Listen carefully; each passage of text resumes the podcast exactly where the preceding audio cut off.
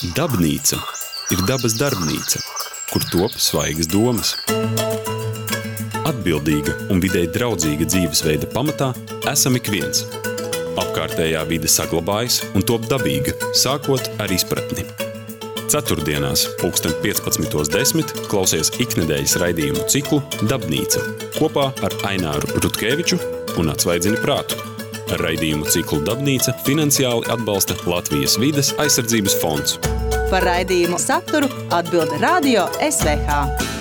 Esiet sveicināti raidījumā Dabnīca, Radio SVH ēterā. Šis raidījums skan ceturtdienās, īsi pēc pulksten trījiem dienā, un pēc tam, jebkurā jums tīkamā laikā, ir pieejams arī video versijā portālā TVNet. Izņēmums nav arī šī reize, kad runāsim par to, kāda Latvijā ir situācija ar notekūdeņu attīrīšanas iekārtām, kāds ir to stāvoklis, kā un cik bieži tās tiek pārbaudītas. Nu, šim nolūkam, lai to visu noskaidrotu, studijā esmu aicinājis vides valsts dienas dienesta ģenerāldirektori Elitu Baklāni Ansbergu. Labdien! Labdien! Uh, vispirms, kāda tad ir Latvijā situācija ar notekūdeņu attīrīšanas iekārtām? Uh, varbūt tādā dinamikā arī skatoties, uzlabojas vai stāvam uz vietas vai krītam atpakaļ? Kopumā situācija ir laba un arī šī dinamika ir pozitīva. Ja mēs tā uh, salīdzinām 10, 15 gadu griezumā, tad nu, principā, situācija ir vairāk kārt uzlabojusies. Jo arī ir bijušas gan vērienīgas Eiropas fonda investīcijas, notekūdeņu iekārtu, pašu uh, atjaunošanai, rekonstrukcijai, arī jaunu izbūvēi. Protams, arī šie komunālo uh, tīkli ir izbūvēti no jauna, kas ir devis savu pozitīvu ietekmi. Un, ja mēs skatāmies notekūdeņi no pilsētām, no ciemiem, no, arī no ražošanas uzņēmumiem, principā ir viena no tādiem lielākajiem Um, šiem biogēna piesārņojumu, jeb ja barības vielu avotiem upēs, ezeros, virzemesūdeņos kopumā. Uh, kā rezultātā aizaug un uh, upes ezeri un tiek veicināta šī eutrofikācija. Bet uh, šie dati tiešām rāda, ka slāpeklis un fosfors ir tie elementi, ko mēs arī monitorējam. To apjoms novadītais būtiski samazinās. Uh, lai gan kopumā upju un ezeru stāvoklis neuzlabojās, jo arī no lauksaimniecības zemēm ir šīs noteces, kas ir gan būtiskas. Kā, jā, bet par notekūdeņu jomu ir jāsaka, ka situācija uzlabojās.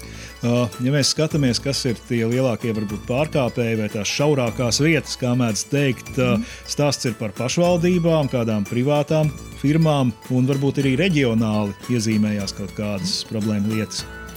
Nu, kopumā ir ap 1300 iekārtas notekūdeņu, kuru darbību uzrauga valsts vidas dienas. Tas nozīmē, ka tās ir jau nu, tādas vidēji lielas vai lielas notekūdeņu iekārtas. Valsts vidas dienas neuzrauga šīs decentralizētās sistēmas, kas ir nu, individuāli privāti mājās zināmas. Bet nu, es varu vairāk runāt par šīm mūsu uzraudzības jomā esošām iekārtām.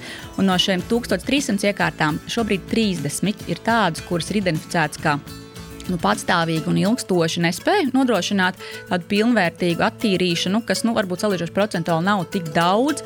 Un šīs iekārtas nu, kopumā arī ir mazas iekārtas. Tāpēc uz tādu nu, lielu ietekmi uz kopējo notkūdeņu kvalitāti šīs iekārtas skaits varbūt neatstāja. Tomēr katra viena šī notkūdeņa attīrīšanas iekārta ir svarīga, jo tiešām ļoti lokāli un mazākā teritorijā, nu, vai konkrētajā ūdenstilpnē tā e, ietekme ir ļoti liela. Un summā, protams, ja mēs skatāmies, tad nu, ir jāskatās, ka katrs, katra mūsu neizdarība, katrs mūsu neuzmanība varbūt arī nu, pasliktina arī vidas kvalitāti kopumā, un kaut kādā mazā, mazā mērogā arī ietekmē Baltijas jūras vidas kvalitāti. Jā, bet jā, jāsaka, arī šīs uh, iekārtas, kas nespēja pilnvērtīgi darboties, šis skaits uh, samazinās. Mēs 2019. gadā uzsākām tādu notekūdeņu kontrolas programmu, uh, tādu valsts arī ārpus kārtas testēšanu veicot un īpaši riska iekārtas pārbaudot. Un, ja tad pirmajā gadā mēs iekļāvām 58 iekārtas, tad šogad jau ir tikai 30 iekārtas, gandrīz dubultā ir izdevies jā, uzlabot šo darbību. Un, protams, daļā gadījumā tie ir vienkārši organizatoriskie procesi. Nu, iekārta ir jāpieskat. Tā nav iekārta, ko var uzstādīt un aizmirst uz daudziem gadiem. Tā, tā ir nu, ikdienā ir jāpieskat. Īpaši bioloģiska attīrīšana un dūņu stāvoklis ir jāuzrauga. Un, nu, jā, līdz ar to, tur, kur tikai organizatoriskie procesi ir bijuši vajadzīgi, tur lielākoties izdevies uzlabot. Bet, protams, ir atsevišķas iekārtas, kur ir nepieciešams nu, nopietna rekonstrukcija vai palielināt iekārtu jaudas. Tāds varbūt būtiskākais mums visā Latvijā nu, problemātiskais objekts ir olainas notekūdeņu attīrīšanas iekārtas. Tādā ziņā, tās ir lielākās, ar teiksim, lielāko ietekmi. Jo šajā gadījumā iekārtas pašas par sevi darbojas, bet jauda, šis apjoms notekūdeņu, kas ir jātīra, nu, ir daudzkārt lielāks nekā iekārtas bija pašvaldība iecerējusi. Pašvaldība bija vairāk rēķinājusies ar uh, iedzīvotāju komunāliem notekūdeņiem, no vienlaikus piesaistot ļoti jaudīgus un jaunus ražošanas uzņēmumus, kuru notekūdeņus savukārt nu, jau vairs nespēja attīrīt pilnvērtīgi šī iekārta. Nu, jāsaka, protams, notiek projektēšanas darbi un um, investīcijas no pašvaldības tiks uh, veikts un ir solīts, ka būs, bet tas uh, nu, nav viena gada jautājums. Tas mums, diemžēl, jau ir vairākus gadus, kad mēs nu, netiekam galā ar šo situāciju. Bet kādas tad ir iespējas kaut kā ietekmēt šos procesus, to virzību. Nu, jūs pats sakat, vairākus gadus nekas netiek darīts. Tajā pašā laikā nu, tās iekārtas darbojās, nespējams tikt galā ar visu to jaudu, un tas piesārņojums vidē taču nonāk. -hmm. Nu, ar organizatoriskiem dažādiem pasākumiem izdodas kāds pagaidu risinājums, kas samazina varbūt šo neatbilstošo uh, darbību, bet neizdodas pilnībā novērst. Nu, ko dara valsts vidas dienas? Mēs, protams, piemēram, administratīvo sodu par uh, pārkāpumiem, par neatīrītu notekūdeņu novadīšanu vidē. Cik bet... liels es atvainojos, vai samērīgs tas ir? Sots ir salīdzinoši neliels. Ja mēs runājam par uz, uzņēmumiem, tad tas ir maksimālais sots ir 2900 eiro, ko mēs varam piemērot. Tas tādam bet, lielam uzņēmumam jā, varbūt nekas tas ir nav. tiešām niecīgi, bet tā nav vienīgā sankcija. Gana būtiska sankcija, kas ir paredzēta, ir arī dabas resursu nodokļa uzrēķins desmitkārtīgā apmērā par tātad šo slāpekļu, fosforu un citu elementu novadīšanu vidē jau nevis nu, tādā normālā likmē, bet desmitkārtīgā. Un tad papildus valsts vidas dienas pēdējo divu gadu laikā aktīvi izmanto tādu piespiedu naudu, jeb nu, uzdotu, ja uzdotā rīcība netiek pildīta saulēcīgi, nu, tad ir šis kā, līdzīgs kā naudas sots, tad tiek piemērots kā, piespiedu nauda, piespiedu izpildi, lai veicinātu. Un ir uzņēmumi, kuriem, ja tie neievēro noteiktos termiņus, mēs arī vairāk kārt piemērojam, tie ir arī tūkstoši un vairāk tūkstoši eiro par katru reizi. Līdz ar to jā, mums principā nu, katru mēnesi ir iespēja šo naudu piemērota. Tā kā, nu, nav tā, ka uzņēmumi nereaģē, bet, protams, tur, kur ir nepieciešams vērienīgs investīcijas, investīcijas tur nereti jā, tas ir vairāku gadu, gadu ilgs uh, periods. Un jāsaka, ka mēs, kāpēc no tādā olēnas gadījumā, vai ja tie ir kādi komunālai notkūdeņi, kur savāc no iedzīvotājiem, mēs arī nevaram šo iekārtu slēgt, jo šajā gadījumā situācija būtu vēl sliktāka. Mm -hmm. Tad uh, nu, nebūtu iespējas vispār novadīt notkūdeņus, un tur mums principā visa, novadīt visapkārt pilsētās. Uh, nu, tas nebūtu vienkārši iespējams. Nav paredzēta šāda situācija. Bet, ja tie ir tikai ražošanas uzņēmumi un no 30 iekārtām. Tādi ir principā, septiņi, kuri ir tieši ražošanas uzņēmumiem. Tādus gan mēs varam slēgt, un šobrīd arī ir jau procesā viena uzņēmuma apturēšana uz laiku, līdz notekūdeņi tiks sakārtot. Tas gan nav mums, varbūt, kas ir publiski ļoti skaļi izskanējis pagaidām vēl straupes piensaimniecības uzņēmums. Tā ir kāda lopkautuve, bet ar uzņēmumiem, jā, kuri nenodrošina iedzīvotājiem pakalpojumu sniegšanu, šāda mūsu arī lēmuma var tikt piemērota. Pabeidzot to olainas stāstu vai uz olainas piemēru stāstu par pašvaldībām, tas nozīmē, ka nu, tās gan nekādi tādi, mm, nekādu tādu bargu sankciju pret pašvaldībām vērst jūs nevarat. Un tur gadiem tas viss process var ilgt.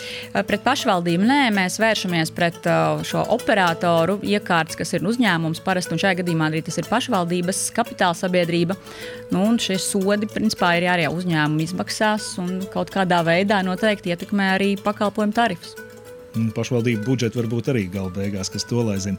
Uh, jūs jau minējāt straupes stāstu, skaļi izskanēja pavisam nesen arī Rīgas piena kombināta stāsts ar uh, nelikumīgu pieslēgumu notekūdeņiem un uh, neattīrītu notekūdeņu novadīšanu Vieķena grāvī. Varbūt sāksim ar Rīgas piena kombinātu. Nu, tur it kā uzņēmums saka, nu īsti precīzi jūs neesat to informāciju publiskojuši. Tā nu gluži nav. Mēs neesam tik melni, kā jūs cenšaties mūs mālēt. Pastāstiet varbūt vairāk mm -hmm. par to, kāda tur ir tā situācija un cik atbildīgs ir Rīgas piena kombināts vai konkrētais uzņēmums šajā situācijā? Jā, iepriekš mēs runājām par tiksim, iekārtām, kas attīra, bet nepietiekoši attīra. Tā, mm -hmm. tā ir tāda viena no problemātikām.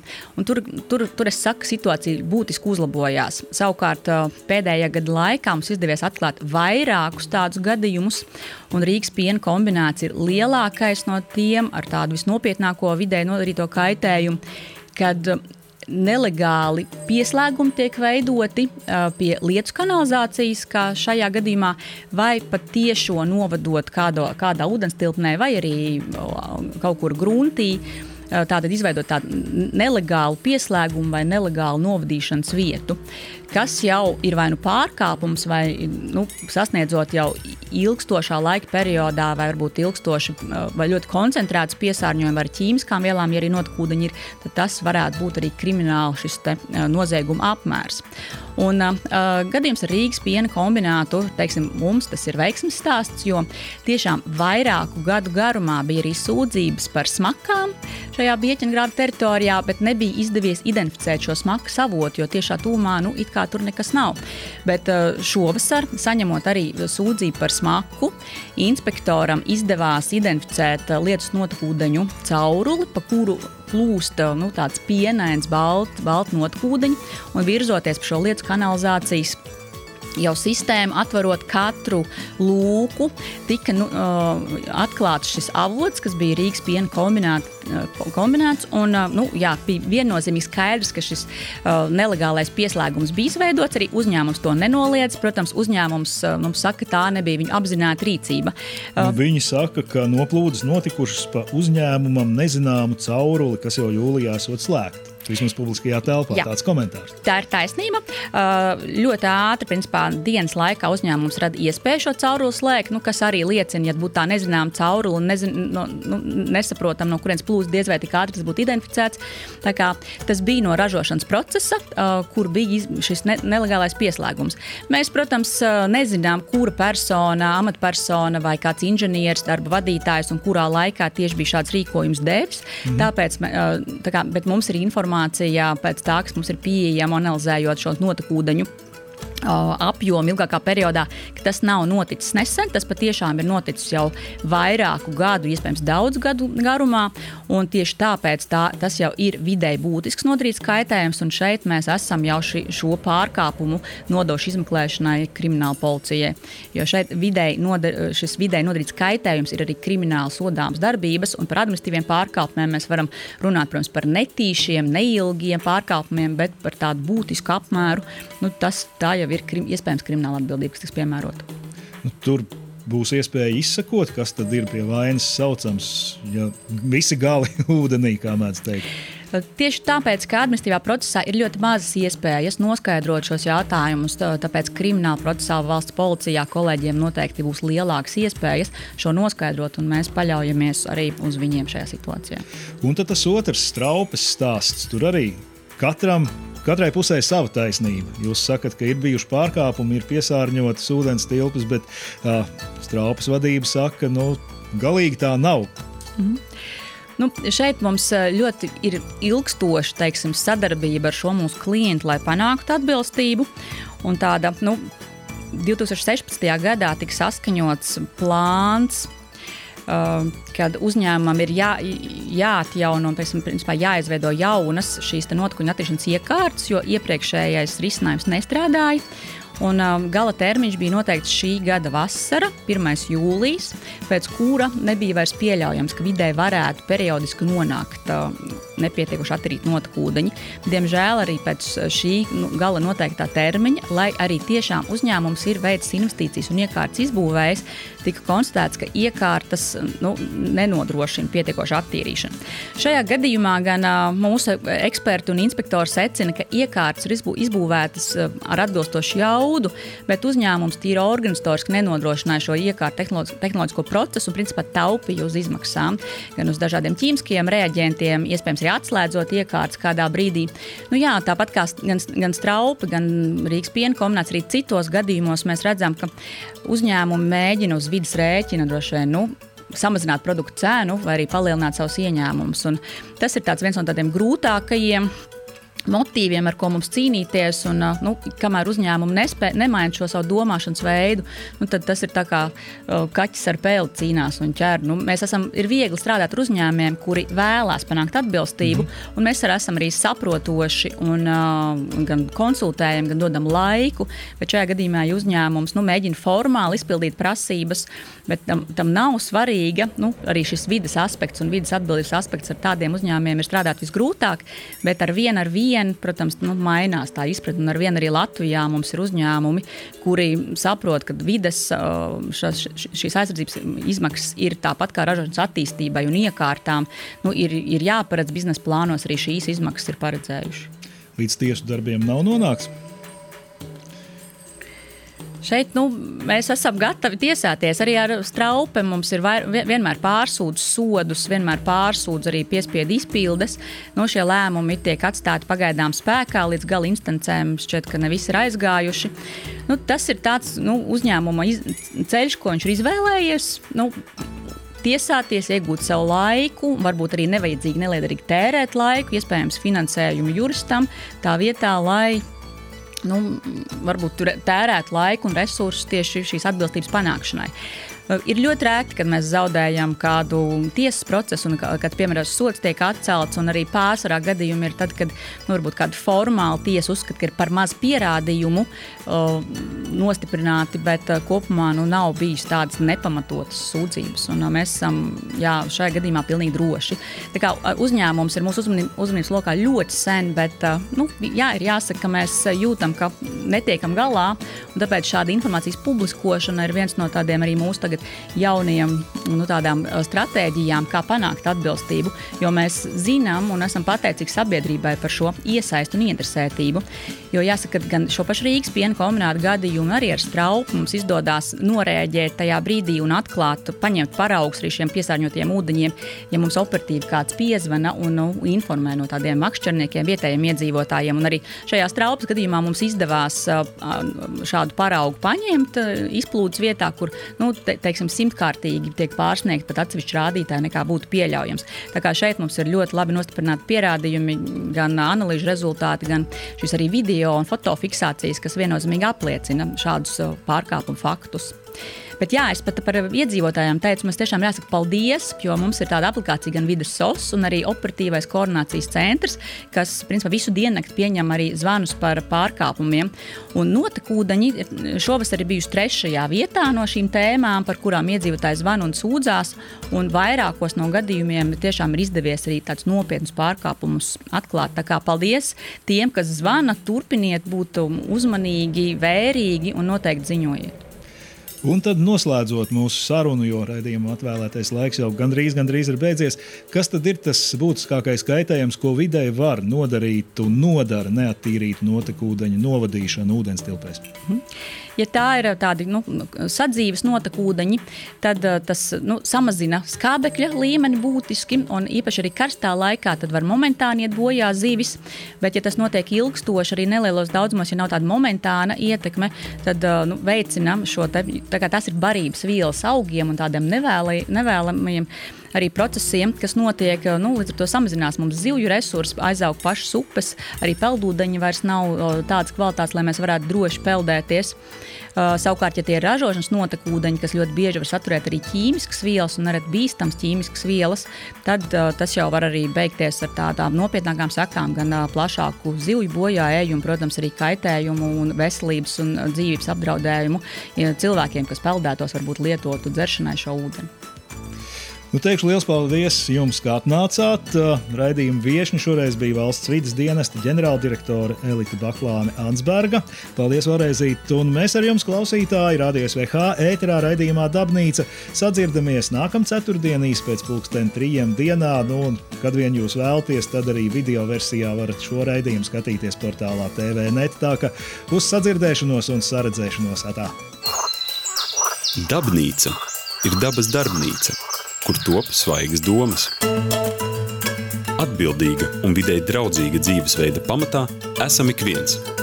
Apkārtējā vide saglabājas un top dabīga, sākot ar izpratni. Ceturtdienās, pulksten 15.10. klausies iknedēļas raidījumu ciklu Dabnīca kopā ar Aināru Rutkeviču un Atsvaidzini prātu. Raidījumu ciklu Dabnīca finansiāli atbalsta Latvijas vides aizsardzības fonds. Par raidījumu saturu atbild Radio SVH.